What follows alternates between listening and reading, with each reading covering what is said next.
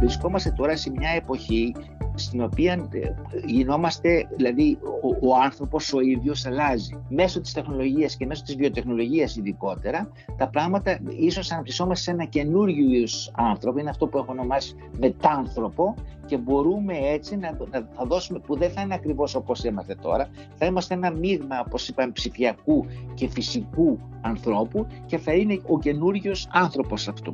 Αυτό βέβαια θα πάρει, θα πάρει λίγο καιρό εντός εισαγωγικών το φαινόμενο του θανάτου, το οποίο είναι το μεγαλύτερό μας πρόβλημα, έτσι τώρα, είτε το, είτε το πάρουμε επιστημονικά, είτε το πάρουμε πρακτικά, είτε το πάρουμε δεν ξέρω τι, και αυτό το πράγμα μπορεί να μετατεθεί κατά κάποιο τρόπο. Όπως παραδείγματος χάρη έχει μετατεθεί πόσο ήταν στις αρχές του 20ου αιώνα και πόσο έχει φτάσει σήμερα. Έτσι. Προβλήματα θα έχεις σε όλη σου τη ζωή. Δεν υπάρχει περίπτωση να μην έχεις ποτέ προβλήματα. Η διαφορά τώρα ενός έξυπνου ανθρώπου ενός, με ενός μη έξυπνου ανθρώπου είναι ότι ο έξυπνος άνθρωπος βρίσκει λύση για τα προβλήματά του.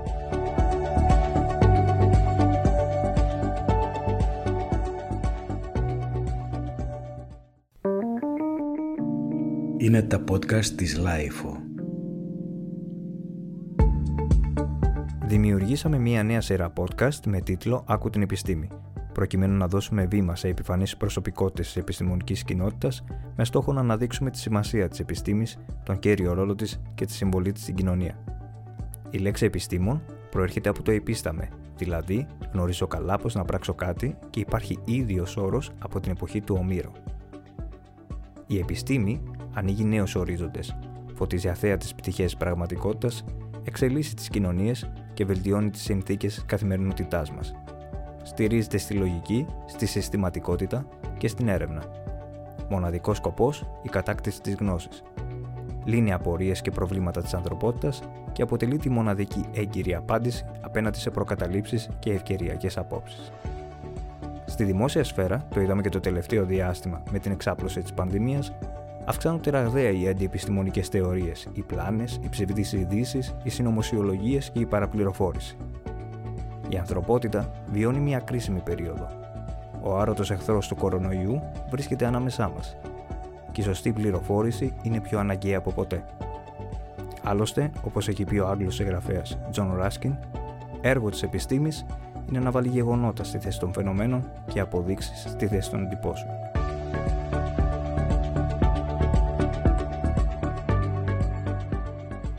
Γεια σας, είμαι ο Γιάννης Πανταζόπουλος και ακούτε τη σειρά podcast της LIFO «Άκου την επιστήμη».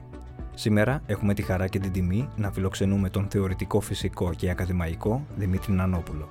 Σπούδασε στο Τμήμα Φυσικής του Πανεπιστημίου Αθηνών και συνέχισε τις σπουδές του στο Πανεπιστήμιο Sussex της Αγγλίας. Έγινε ερευνητής στο Κέντρο Πυρηνικών Ερευνών Ευρώπης στη Γενέβη, αλλά και διευθυντής του Κέντρου Αστροσωματιδιακής Φυσικής του Κέντρου Προχωρημένων Ερευνών στο Χιούστον του Τέξας, αλλά και πρόεδρος Ακαδημίας Αθηνών. Κύρια ερευνητική του ασχολία είναι η φυσική υψηλών ενεργειών και η κοσμολογία. Κύριε Νανόπουλε, γεια σας. Ευχαριστούμε πολύ για την ε, αποδοχή της πρόσκλησης. Εγώ ευχαριστώ πάρα πολύ. Ποια είναι τα επιστημονικά ενδιαφέροντα ενός θεωρητικού φυσικού; Ναι, ε, καταρχάς η φυσική όπως ε, ξέρουμε, η φυσική με είτε εννοώ, είναι, μελετάει τα φαινόμενα της τα φυσικά φαινόμενα και προσπαθούμε από εκεί να καταλάβουμε τον κόσμο, κόσμο με την έννοια ε, του σύμπαντος. Τώρα, ε, αυτά ξεκίνησαν βέβαια από παρατηρήσεις που σιγά σιγά από περίεργους ανθρώπους, ε, ενώ κάποτε ξέρω πώς ήταν ο Φαλής ή ο Δημόκριτος με ορισμένες παρατηρήσεις που κάνανε και βγάζανε μερικά συμπεράσματα και σιγά σιγά εμφανίστηκε το φαινόμενο να έχουμε πολλά συσσωρευμένα πειραματικά δεδομένα και να θέλουμε να τα βάλουμε όλα μαζί. Έτσι σιγά σιγά να πτύχει η φυσική χώρισε εντός εισαγωγικών μιλάω τώρα, ανθρώπινη mm. χωρισμοί είναι αυτοί, σε αυτούς που κάνουν τα πειράματα περσέ και σε αυτούς που προσπαθούν να αναλύσουν ή να καταλάβουν τα πειράματα τι μας λένε χρησιμοποιώντας μαθηματικά και έτσι.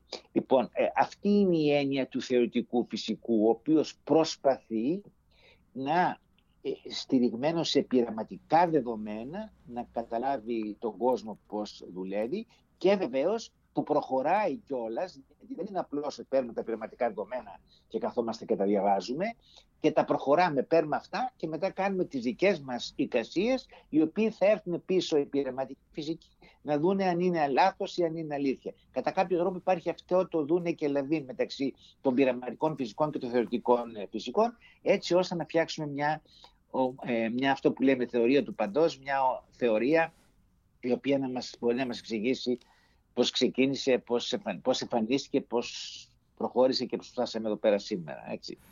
Αυτό προσπαθεί να κάνει ο θεωρητικός φυσικός, δηλαδή να μαζέψει τα δεδομένα, να βάλει τη λογική του κάτω, να βάλει τη φαντασία του και να βάλει πώς δουλεύει ο κόσμος.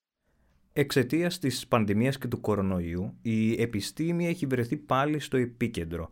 Ποια κατά ναι. τη γνώμη σας είναι η σημασία της σήμερα, στην εποχή μας; Κοιτάξτε, ε, θα, θα πρωτού πω για το, για, για, για, για το σήμερα, ήθελα να εξηγήσω το εξής πράγμα, ότι και όταν εγώ λέω επιστήμη, και ίσως και εσεί έχετε αυτό στο μυαλό σας, εννοούμε τις θετικές επιστήμες.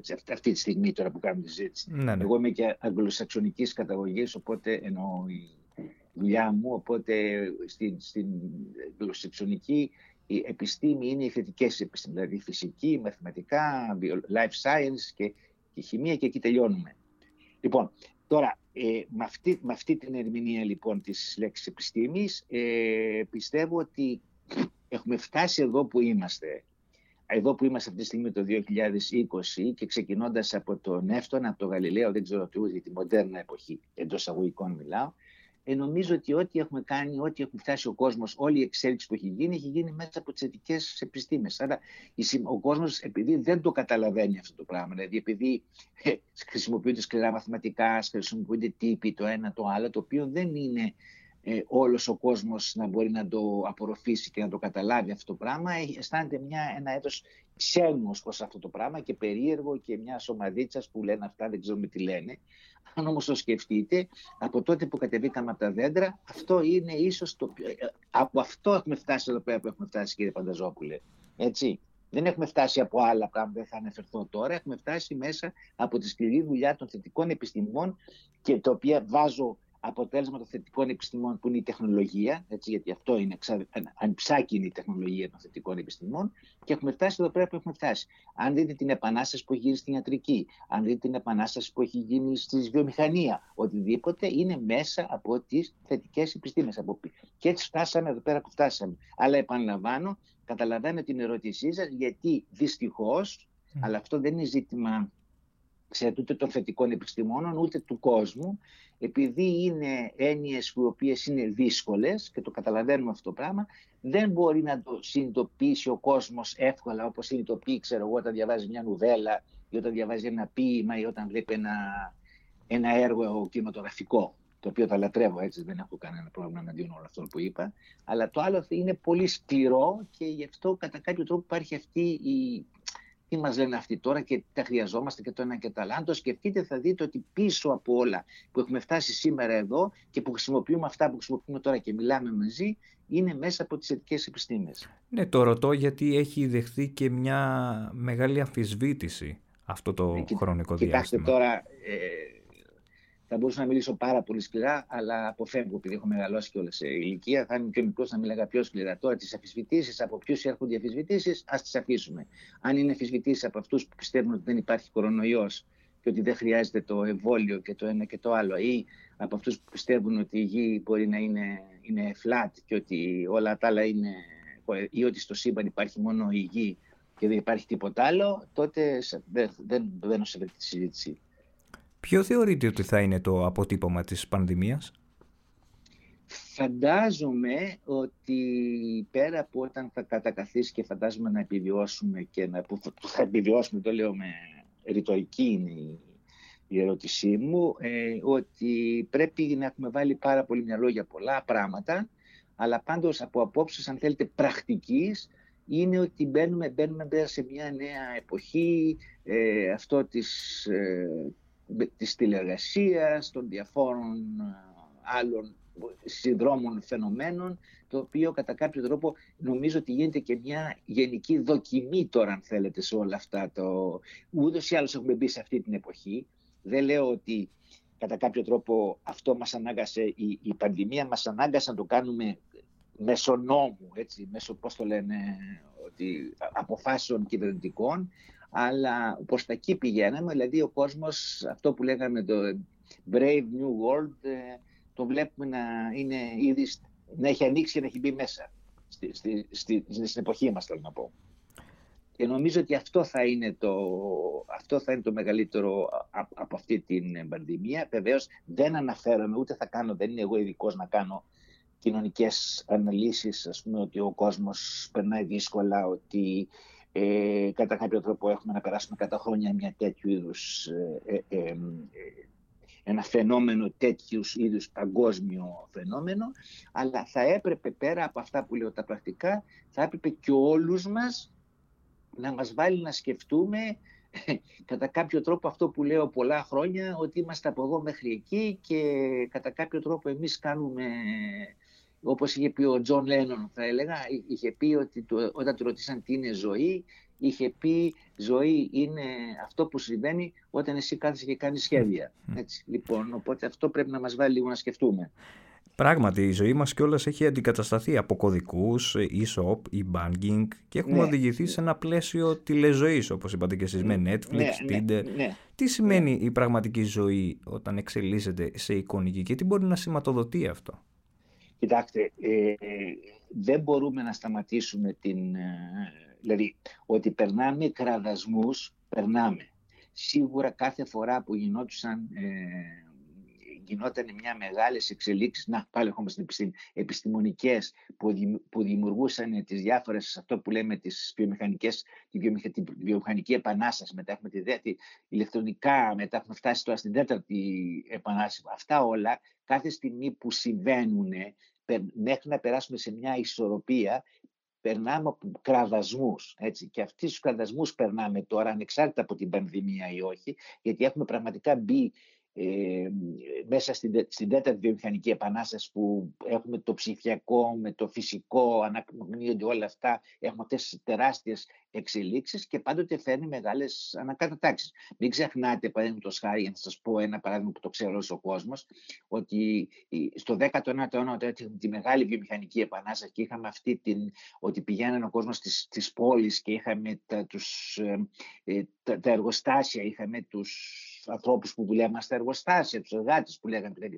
Μην ξεχνάτε ότι είχαμε μια, μια πολύ μεγάλη αναστάτωση κοινωνική και ένα αποτέλεσμα ε, Πώς το έγραψε αυτό το πράγμα, αυτό ήταν και το έυνασμα του Καρλ Μάξ. Έτσι, άμα το δείτε αυτό το πράγμα. Πώς Ο Καρλ Μάξ δεν πήγε ξαφνικά, ξέρετε, σε μια εποχή ε, που όλα ήταν ωραία και καλά και έγραψε αυτά που έγραψε, τα έγραψε διότι είδε τις ανάγκες που βγαίνανε μέσα από αυτή την καινούρια εποχή που ανέτειλε και έγραψε. Δεν κάνω τώρα, δεν αναφέρομαι στον Καλ Μάξ από απόψεις πολιτικής και με την έννοια τι νόημα έχει πάρει, αλλά να σας πω ότι τέτοιους κραδασμούς περνάμε και τώρα. Επίσης, για να πάμε και στο μέλλον, παλαιότερα μου είχατε πει ναι ο άνθρωπος μετατρέπεται σε ένα υβρίδιο βιοτεχνολογίας. Σε λίγα μόλις χρόνια ο επικισμός στον Άρη θα είναι πραγματικότητα. Η μνήμη θα αποθηκεύεται σε τσιπάκια και θα υπάρχουν φεγγαρόπεδα. Όλα αυτά δεν είναι πλέον σενάρια επιστημονικής φαντασίας. Θα θέλατε να μας το εξηγήσετε αυτό; Ε, ναι, ε, καλά το θυμόσαστε, πολύ ωραία το αναφέρατε. Ε, πραγματικά ε, βρισκόμαστε τώρα σε μια εποχή στην οποία ε, γινόμαστε, δηλαδή ο, ο άνθρωπος ο ίδιος αλλάζει. Έτσι. Ο άνθρωπος με αυτή την έννοια που την ξέραμε δεν ξέρω πόσες χιλιάδες χρόνια να μετρίζεται, αλλάζει. Και ίσως αυτό είναι και, το, και είναι εντός εισαγωγικών και ένα, μια εξέλιξη, ξέρετε κύριε Πανταζόπουλε. Αυτό που έχει συμβεί είναι το εξής. Ε, ο, ο Δαρβίνος είπε ότι θα γίνεται η εξέλιξη μέσα από μια φυσική επιλογή. Και σημαίνει αυτό το πράγμα ότι όταν ε, όποια όντα ή οτιδήποτε είναι ζώα ή οτιδήποτε, και εμείς έτσι είμαστε, ε, δεν μπορεί να, να, κατά κάποιο τρόπο να βρεθεί να, αντά, λένε, να είναι στο περιβάλλον του να μπορεί να επιζήσει, θα εξαφανιστεί. Τι έγινε όμως, εμείς κατεβαίνοντας από τα δέντρα και, να, και διαφόρους λόγους, το δεν θα μπω σε αυτό, αναπτύξαμε λίγο μυαλό παραπάνω από ό,τι ίσως η φύση μας είχε ετοιμάσει να έχουμε και κατά κάποιο τρόπο με αυτό κάναμε μία επέμβαση στη φύση και δεν μιλάω τώρα για τα περιβαλλοντολογικά κτλ. Μιλάω τώρα ότι ε, ανακαλύψαμε την φωτιά, ανακαλύψαμε τον ηλεκτρισμό, την ηλεκτρική ενέργεια, ούτως ώστε να μπορούμε το χειμώνα να μην, ε, να μην κρυώνουμε. Ξέρετε, όλο αυτό του είδους το πράγμα.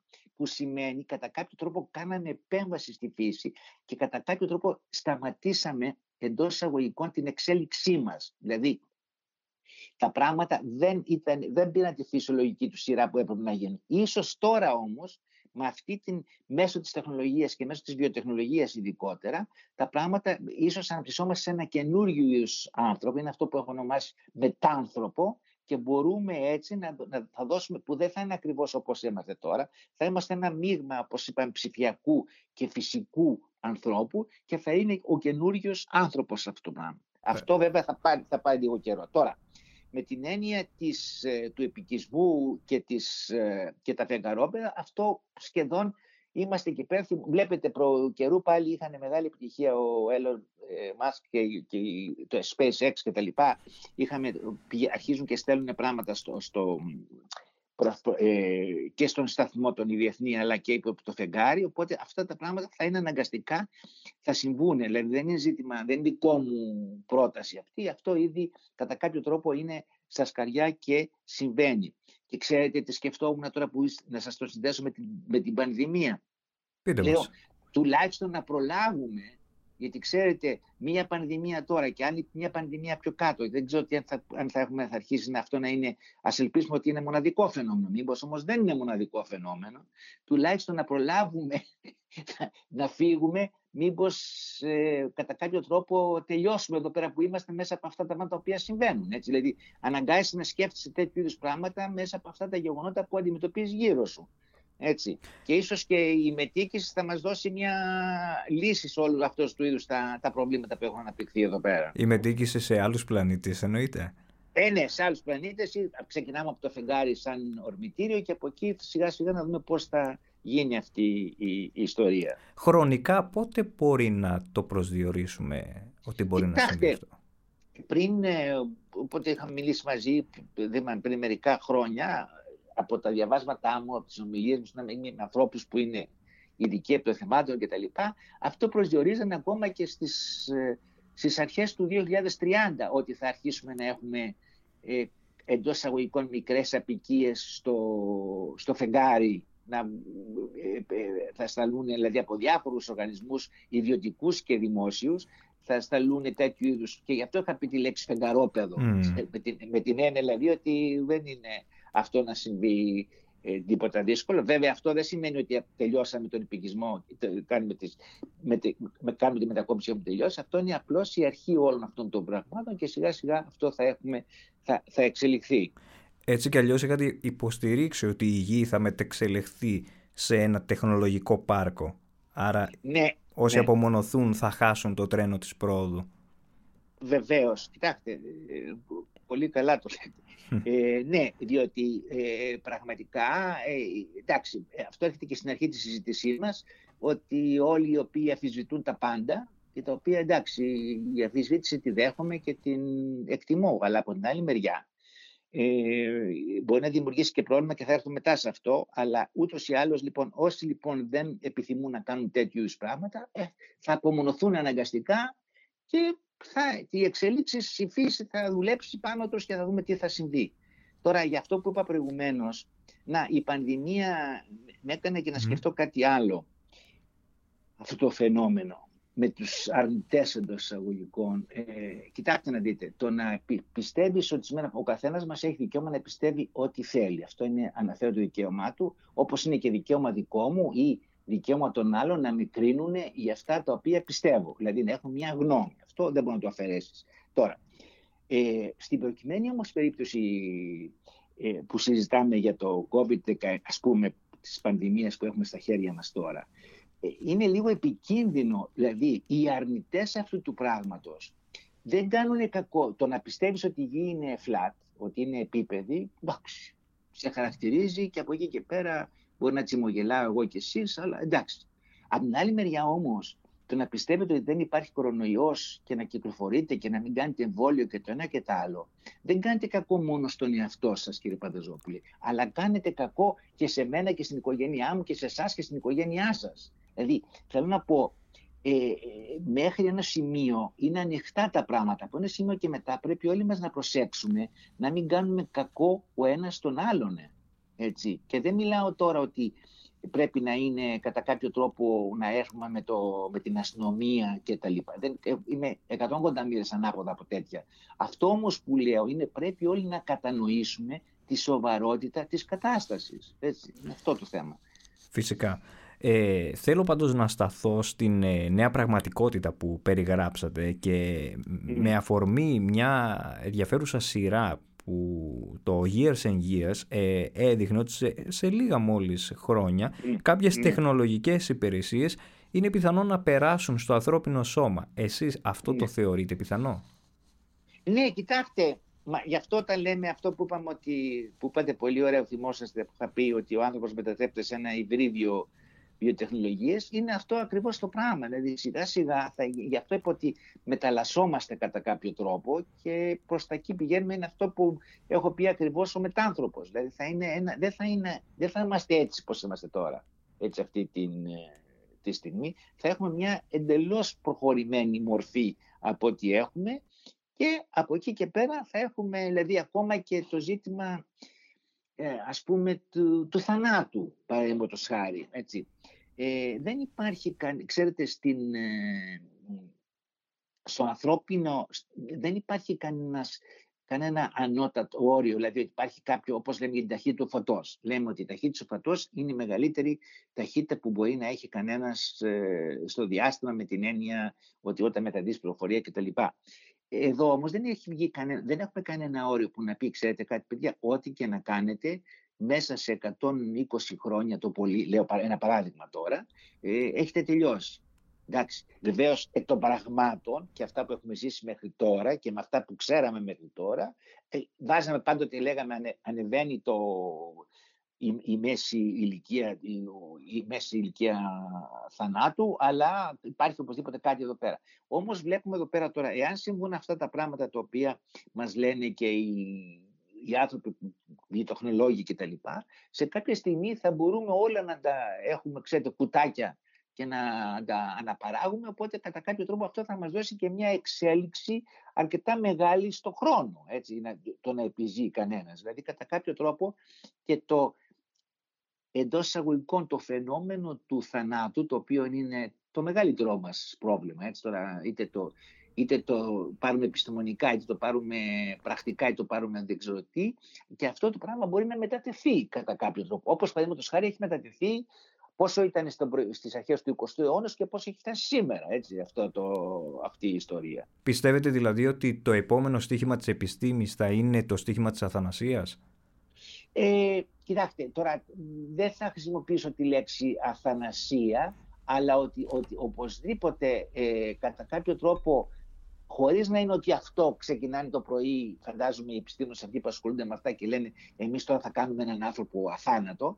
τα πράγματα, δηλαδή τα διάφορα κομμάτια της επιστήμης που αναπτύσσονται ε, και της νευροεπιστήμης και της νανοεπιστήμης και οτιδήποτε όλων αυτών των πραγμάτων μας πάνε σε έναν άνθρωπο ο οποίος θα είναι ας το πούμε όπως λέγανε παλιά που ήταν κάτι σειρές στην Αμερική, ο βιονικός άνθρωπος κατά κάποιο τρόπο. Θα είναι δηλαδή ένα είδος. Ε, θα έχει αρκετό χρόνο ζωής μπροστά του. Και όταν λέμε ζωής εννοώ καλή ζωής καλής ποιότητας ζωής, για να το ξεκαθαρίσουμε αυτό το πράγμα, έτσι. Νέος ηθικός κώδικας θεωρείτε ότι θα χρειαστεί; Κοιτάξτε, ε, ο ηθικός κώδικας, εγώ πάντα πίστευα στους, πίστευα στους κώδικες τους εσωτερικούς, δηλαδή ο άνθρωπος με το μυαλό του έχει καταλάβει τις ανάγκες γιατί για να επιζήσουμε, έτσι, γιατί ο άνθρωπος δεν ζει, κανένα δεν μπορεί να ζήσει μόνος του, έχουμε καταλάβει τι σημαίνει από τότε που κατεβήκαν από τα δέντρα και μπήκαν στις πηγέ και κυνηγάγανε, καταλάβαμε ότι αν πηγαίνανε δύο-τρει μαζί παραπάνω, θα ήταν καλύτερα από ότι να είναι μόνοι τους. Και κατά κάποιο τρόπο από τότε που άρχισε και εμφανίστηκε η έννοια της, του ανθρώπου και μαζί φαντάζομαι σχεδόν αυτόματα και η έννοια της κοινωνικής ε, δομής, ε, σιγά σιγά μπήκε και ένας ε, κώδικας ε, ηθικής με την έννοια ότι άμα το σκοτώσω αυτόν τότε θα με φάει το λιοντάρι. Δηλαδή ξέρετε να πω, τα πράγματα ήταν, φαντάζομαι, δεν ήμουν εκεί, αλλά κατά κάποιο τρόπο ήταν τα πράγματα έτσι. Άρα λοιπόν αυτά μετά οι ηθικοί κώδικες περάσανε μέσα από θρησκείες, από κατά κάποιο τρόπο και οι οποίοι ήταν ε, σωστό τις εποχές στις οποίες γίνανε να υπάρξει μια τέτοιου είδους θεώρηση των πραγμάτων, τόσο ώστε ο κόσμος να αυτοκρατιέται κατά κάποιο τρόπο, τόσο ώστε να μην κάνει πράγματα τα οποία δεν, ήταν, δεν θα βοηθούσαν το, το κοινωνικό σύνολο. Αλλά νομίζω το 2020 και όπως εδώ που πηγαίνουμε τώρα, νομίζω ότι δεν χρειάζεται να υπάρχει ένας εξωτερικός φόβος για να μας αναγκάζει να συμπεριφερόμαστε σωστά και πιστεύω, επαναλαμβάνω και πάλι, σε έναν εσωτερικό ηθικό κώδικα, ο οποίος ούτως ή άλλως είναι εδώ τώρα φαντάζομαι. Εντάξει. Και αυτό ισχύει βέβαια και για τους επιστήμονες και θα εξηγήσω ιδίως για τη βιοτεχνολογία που είναι τώρα στην εξέλιξη ε, οτιδήποτε με την έννοια ότι να, θέλει προσοχή στο τι ε, πειράματα κάνουμε και για να μην ε, τα πράγματα περάσουν έξω από εμάς. Καταλάβατε. Να, να μην, γίνει δηλαδή. Να μην βγει εκτός πλαισίου. Τρόπο, ε, βγουν εκτός πλαισίου και κατά Παραδείγματο χάρη, λέω ένα παράδειγμα κοινό, να μας ελέγχουν τα ρομπότ. Καταλάβατε να πω. Μια στιγμή και μετά μπορούν να έχουν τέτοια πράγματα, ας πούμε. Εντάξει, και αυτά θέλουν προσοχή, βέβαια. Τελευταία, κύριε Νανόπουλη, είδαμε πάλι να αναζωπηρώνεται αυτή η αντιπαράθεση επιστήμης θρησκείας. Θα ζήσουμε ναι. εποχές που δεν θα χρειάζεται να πιστεύουμε σε κάτι. Και πώς το σχολιάζετε; Ε, κοιτάτε, τώρα ε, πιστεύω στην εποχή μας αυτά τα θεωρώ λιγάκι, πού να σας πω, να έχουμε φτάσει τώρα το 2020 και να συζητάμε τέτοιου είδους πράγματα μου φαίνεται λιγάκι περίεργο, αλλά τέλος πάντων συμβαίνει όμως, οπότε τι να πω. Δηλαδή ε, και πάλι ξέρετε τι συμβαίνει. Θα έρθουμε πάλι στο αρχικό μέρος της συζήτησής μας.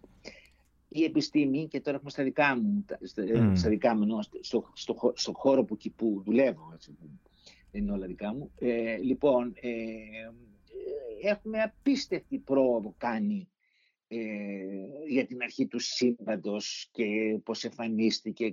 Δηλαδή υπάρχουν θεωρίες πάνω στο τραπέζι, οι οποίες είναι στηριγμένες σε πνευματικά δεδομένα και δουλεύει πολλοί κόσμος, πάρα πολύ καλά μυαλά νέων τώρα, ας πούμε δουλεύουν σε αυτά τα πράγματα και ε, έχουμε μια πραγματική ξεκάθαρη εικόνα κόσμου πώς γίνεται. Τώρα δεν είναι δυνατόν να υπάρχει αυτή η ξεκάθαρη εικόνα κόσμου ας πούμε από τη μια μεριά να λένε ας πούμε η, η, κεντρική σχολή της, της φυσικής της κοσμολογίας να λέει ότι το, το σύμπαν είναι ένα τυχές, ένα στοιχές, ένα, ε, πώς το λένε, ε, τυχαίο γεγονός, μια, ε, όχι συμβεί και μπορούμε να παρακολουθούμε μετά και στα διάφορα στάδια και από την άλλη μεριά να έχουμε άλλες απόψεις. Δηλαδή, κατά κάποιο τρόπο υπάρχει ένα, μια, ένα πρόβλημα εκεί πέρα. Ε, θεωρείται ξεπερασμένο από ό,τι καταλαβαίνω τη, τη συζήτηση περί θρησκείας, γιατί επίσης είδαμε και πολλούς επιστήμονες να αφισβητούν όσον αφορά το κομμάτι της θεία κοινωνίας, αν κολλάει ή όχι. Σας λέω κοιτάτε, ένα παράδειγμα. Κοιτά... Ναι, ναι, ναι. Λοιπόν, ακούστε. Κοιτάτε, η δικιά μου η άποψη σε αυτά τα πράγματα είναι νομίζω ότι ε, δεν, ε, δεν πρέπει να μπαίνει το πράγμα. Δηλαδή, εγώ, εάν ήμουν κατά κάποιο τρόπο ε, ιερέας ή οτιδήποτε, θα, θα, θα, θα, έλεγα, δεν είναι το ζήτημα της Θείας Κοινωνίας, βεβαίως είναι ένα μυστήριο για αυτούς τους ανθρώπους που έχουν αυτές τις απόψεις και δεν μπορεί κανένας αυτό να το, το, το αλλάξει. Αλλά από την άλλη μεριά, όταν είναι επικίνδυνο για τη ζωή ε, του ποιμνίου που λέμε, ας πούμε, θα πρέπει λιγάκι εκεί πέρα να είμαστε προσεκτικοί. Έτσι, με, αυτή την έννοια λέω. Δεν νομίζω ότι κανένας θέλει να καταργήσει την θεία κοινωνία ή όλο αυτό το πράγμα για τους ανθρώπους οι οποίοι έχουν την ιστορική ανάγκη να το έχουν και το σέβομαι και το εκτιμώ και πρέπει να το σεβόμαστε και να το εκτιμούμε. Από την άλλη μεριά όμως ε, πρέπει η, κατά κάποιο τρόπο οι προϊστάμενοι αυτών των, των, των τον, της, της, ας πούμε, η Εκκλησία να, να προσέξει να μην ε, δημιουργηθούν προβλήματα αρρώστιας και οτιδήποτε μέσα από αυτό το, το φαινόμενο. Και έχω την εντύπωση, έχω την εντύπωση, παρόλο δεν, εντάξει, δεν είμαι ειδικός επί του θέματος, ότι η, η, η, η Εκκλησία μας το αντιμετώπισε σωστά ε, οι περισσότεροι από ό,τι έχουν κοιτάω μια φορά και διαβάζω οτιδήποτε ας πούμε και ότι δέχτηκε να κλείσουν οι εκκλησίες, να γίνουν, δηλαδή να μην γίνει αυτό το, ξέρετε, το, το μάζεμα όταν χρειαζόταν, όχι μόνο με τη Θεία Κοινωνία, αλλά γενικότερα αυτό το, το φαινόμενο. Δεν μπορώ να πω ότι είδα, ε, υπήρχαν μεμονωμένες ε, φωνές που μου φαινόταν περίεργες, αλλά δεν μπορώ να πω ότι αν, όσο έχω παρακολουθήσει ότι βρήκα ότι δεν, ήταν, δεν είδα μη σωστές συμπεριφορές, ας το πούμε έτσι. Ω θεωρητικός φυσικός, πιστεύετε στην ελεύθερη βούληση; Βεβαίως, βεβαίως πιστεύω. Βεβαίως πιστεύω. Κοιτάξτε, η ελεύθερη βούληση ε, και να σας, πω, να σας δώσω και μια έτσι, επιστημονική εξήγηση αν θέλετε. Ε, όταν σας είπα προηγουμένως ότι το, το σύμπαν είναι μια τυχαία εμφάνιση, αυτό είναι που λέμε είναι ένα αποτέλεσμα μιας λεγόμενης κβαντικής διακύμανσης που με ακούτε συνέχεια να το λέω αυτό το πράγμα. Η έννοια της, κβαντι, της κβαντικής φυσικής που είναι η φυσική στο μικρό κόσμο μας, έτσι, αυτή, και αυτό το ξέρουμε πια δεν είναι ζήτημα θεωριών, είναι ζήτημα πράξης. Αυτά τώρα που χρησιμοποιούμε εδώ, που με ακούτε και μιλάμε και τα λοιπά και τα λοιπά, όλα αυτά εδώ πέρα χρησιμοποιούν ε, κβαντική φυσική που σημαίνει αυτό το πράγμα ότι ε, και, και, βασικό στοιχείο, το raison d'être αν θέλετε της κβαντικής φυσικής είναι η, η, η, η αρχή της αβεβαιότητας του, του Χάιμπερ που μας λέει ότι, ε, ότι πρέπει, ότι υπάρχει μια, ε, πάντοτε πρέπει να μιλάμε στο, στο, μικρό κόσμο με πιθανότητες, έτσι, που σημαίνει δηλαδή μπαίνει η έννοια του τυχαίου. Και άρα λοιπόν ε, ακόμα και στις αποφάσεις μας και τα λοιπά που, που συμβαίνουν τότε και σε, σε αυτές του, του, του, μπαίνει η έννοια του τυχαίου που σημαίνει αυτό το πράγμα ότι και ακόμα εκεί δεν μπορούν και να μην είχατε προγραμματίσει σύμφωνα με την κλασική φυσική και να είμαι ένα ξέρετε προγραμματισμένο on επειδή η κβαντική φυσική δουλεύει στον μικρό κόσμο, εκεί μπαίνει η έννοια του τυχαίου, άρα δηλαδή κατά κάποιο τρόπο υπάρχει μια σχέση με αυτό με την ελεύθερη βούληση, έτσι, για να το ξεκαθαρίσουμε αυτό το πράγμα. Σε τι εργάζεστε αυτές τις μέρες; Αχ, τώρα μου κάνετε μια πάρα πολύ καλή ερώτηση. Αυτές τις μέρες, μόλις τέλειωσαν πριν μερικές μέρες, ε, τελειώσαμε με δύο μάλιστα Έλληνες. Ο ένας είναι ο Ιγνάτιος Αντωνιάδης ε, που είναι στην Σορβόνη και στην Βέρνη και ο άλλο είναι ο Γιάννης ο Ρίζος, που είναι ο καθηγητής του Πανεπιστήμιου των Ιωαννίνων. Είναι εξαιρετική συνάδελφοι και φίλοι μου. Τελειώσαμε μια εργασία που έχει ακριβώς αυτό το πράγμα. Που νομίζω ότι για πρώτη φορά, νομίζω ότι για πρώτη φορά και το λέω με όλη την ε, σημασία της λέξης, κατορθώσαμε από τη θεωρία των υπερχορδών να βγάλουμε μια εργασία που να μπορούμε να δικαιολογούμε και την κοσμολογία που υπάρχει σήμερα, που έχει σχέση με την ε, αυτό που λέμε τη, τη θεωρία του πληθωρισμού, αλλά και με τα στοιχειώδη σωμάτια. Δηλαδή, νομίζω είναι για πρώτη φορά και βγήκε τώρα πριν μερικές μέρες που βάζουμε μαζί και τα δύο, και την κοσμολογία και τα στοιχειώδη σωμάτια, δηλαδή πάμε από την αρχή μέχρι το ΣΕΝ κατά κάποιο τρόπο, αν θέλετε, όλη αυτή τη, την ε, ιστορία και είμαστε πάρα πολύ, πώς το λένε, έτσι, excited, πώς, με αυτή την... Ε, και αυτό, να σας πω και κάτι, εδώ μπαίνει και ο κορονοϊός τώρα. Και θα σας πω γιατί. Γιατί ε, δουλέψαμε σκληρά, αλλά επειδή είμαστε και εγκλωβισμένοι, κατά κάποιο τρόπο δεν έχει ούτε να πάει να κάνεις το ένα, ούτε να πάει να κάνεις το άλλο, ούτε να δώσεις μια, αυτή, έτσι, μια ομιλία εδώ και μια ομιλία εκεί και ξέρω εγώ και οτιδήποτε.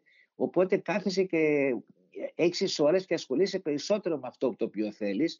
Και πραγματικά τουλάχιστον σε μένα, νομίζω και στους συναδέλφους μου που σας ανέφερα, ε, έπαιξε ρόλο ότι είμαστε εγκλωβισμένοι και ότι δεν κάναμε τίποτα αλλά κάναμε αυτό μόνο. Έτσι. Οπότε υπάρχει κανένα καλό.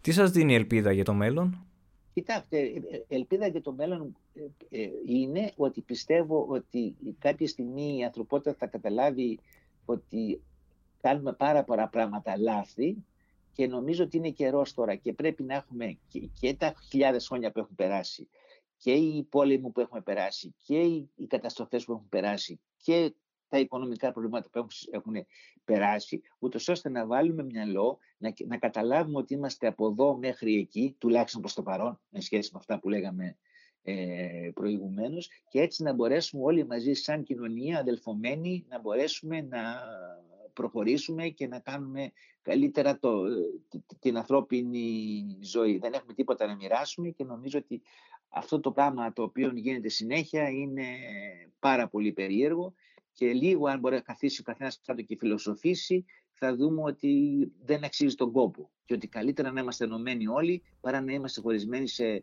δεν ξέρω πόσα στρατόπεδα. Για να κλείσουμε, τι σας λείπει περισσότερο; Ε, βέβαια, η, κοιτάξτε να δείτε, τώρα με, με, τα, με την τηλεόραση και με την τηλεόραση, δηλαδή με το Netflix και το ένα και το άλλο και τα λοιπά, όλα αυτά, και με το διάβασμα γίνεται κάπως ε, καλύτερη η κατάσταση. Αλλά την άλλη μεριά, ξέρετε, είναι αυτή η ελευθερία. Και να πω κάτι, εμένα η δουλειά μου σαν θεωρητικός φυσικός είναι, είναι είμαι σε απομόνωση. Εντάξει, δηλαδή και άμα δείτε τον περισσότερο καιρό είμαι σε ένα κλίμα στο γραφείο και δουλεύω. Απ' την άλλη μεριά όμως ξέρω ότι άμα θέλω, έτσι, άμα θέλω τελειώνω τη δουλειά μου, ξέρω εγώ και τα λοιπά, πάω σε ένα πάκου και τρώω κάτι ή βλέπω ένα έργο ή πίνω ένα ποτό ή βλέπω ένα φίλο μου, μια φίλη μου, οτιδήποτε είναι ε, έτσι γίνεται αυτό το πράγμα. Λοιπόν, αυτό λείπει λίγο. Δηλαδή αυτή η ελευθερία, να, τώρα αυτό που λέμε η, η ελεύθερη βούληση, ας πούμε, να κάνω αυτό που μπορεί να κάνω, ας πούμε. Αυτό λείπει λιγάκι. Αλλά πρέπει να κάνουμε υπομονή και να βρούμε διεξόδους που να μας ευχαριστούν. Εντάξει, εγώ έχω την τρέλα με τη θεωρητική φυσική, άλλος μπορεί να έχει την τρέλα να ζωγραφίζει, άλλος να κάνει οτιδήποτε. Έτσι. Ε, νομίζω ότι πρέπει να βρούμε έναν τρόπο να μπορούμε να, για να μην υπάρχουν ψυχολογικά προβλήματα, έτσι, γιατί είναι δύσκολο αυτή η κατάσταση. Τι συμβουλή θα δίνατε σε ένα νέο σήμερα; Ε, η συμβουλή που θα έλεγα, θα έδινα είναι καταρχάς να, να μπορέσει να καταλάβει την εποχή του, να καταλάβει ότι είναι μια καταπληκτική, απίστευτη εποχή. Τώρα σας μιλάει κάποιος που όταν ήταν στο δημοτικό είχαμε το αβάκιο, έτσι, δηλαδή μετράγαμε με το έτσι. Και μιλάμε τώρα που έχουμε φτάσει, εντάξει.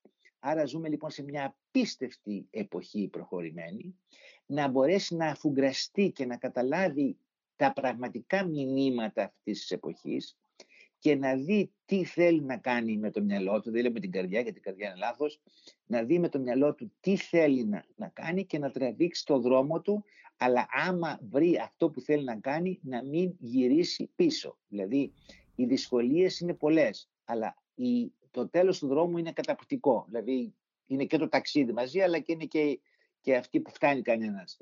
Αλλά ε, άρα η συμβουλή που δίνω, που δίνω είναι να σκέφτεται ο καθένας ο νέος και η νέα ότι είναι μοναδική στον κόσμο. Ο καθένας μας είναι μοναδικός. Έτσι. Αυτό είναι από τότε που υπάρχει ο άνθρωπος. Ο καθένας μας είναι μοναδικός. Κανένας δεν είναι ίδιος με τον άλλον.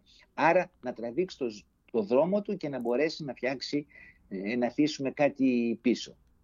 Τελευταία και ερώτηση. Να και να ζήσουν και τη ζωή τους, έτσι, λέγοντας όλα αυτά, να ζήσουν και τη ζωή τους και να ζήσουν τα νιάτα τους. Ισχύει, αν και αυτή την περίοδο είναι λίγο δύσκολο να το κάνουν στο μέγιστο βαθμό. Ναι, ναι, ναι, ναι, ναι. Τι σας έχει... Δεν αναφέρομαι σε κρυφά πάρτι, έτσι, για να το... Τι σας έχει διδάξει η ζωή; Η ζωή μου είχε διδάξει ότι πρέπει να είσαι υπομονετικός, και επίσης να μην, να μην τίποτα για δεδομένο.